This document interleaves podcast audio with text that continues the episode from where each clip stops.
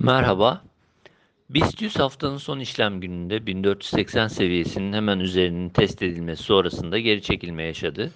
Kapanış 1469 seviyesinde gerçekleşti. BIST'te yukarı eğilim korunuyor. Cuma günü yaşanan geri çekilme hareketi kısa periyot için destek olarak belirtebileceğimiz 1465-1445 bandıyla sınırlı durumda. Dolayısıyla endekste şimdilik sınırlı bir zayıflama eğiliminden bahsetmemiz mümkün. Bu bant altına inilmesi durumunda zayıflama bir miktar daha belirgin hale gelebilecek ve bu defa 1430 seviyesine doğru bir hareketlenme görmemiz mümkün olabilecektir.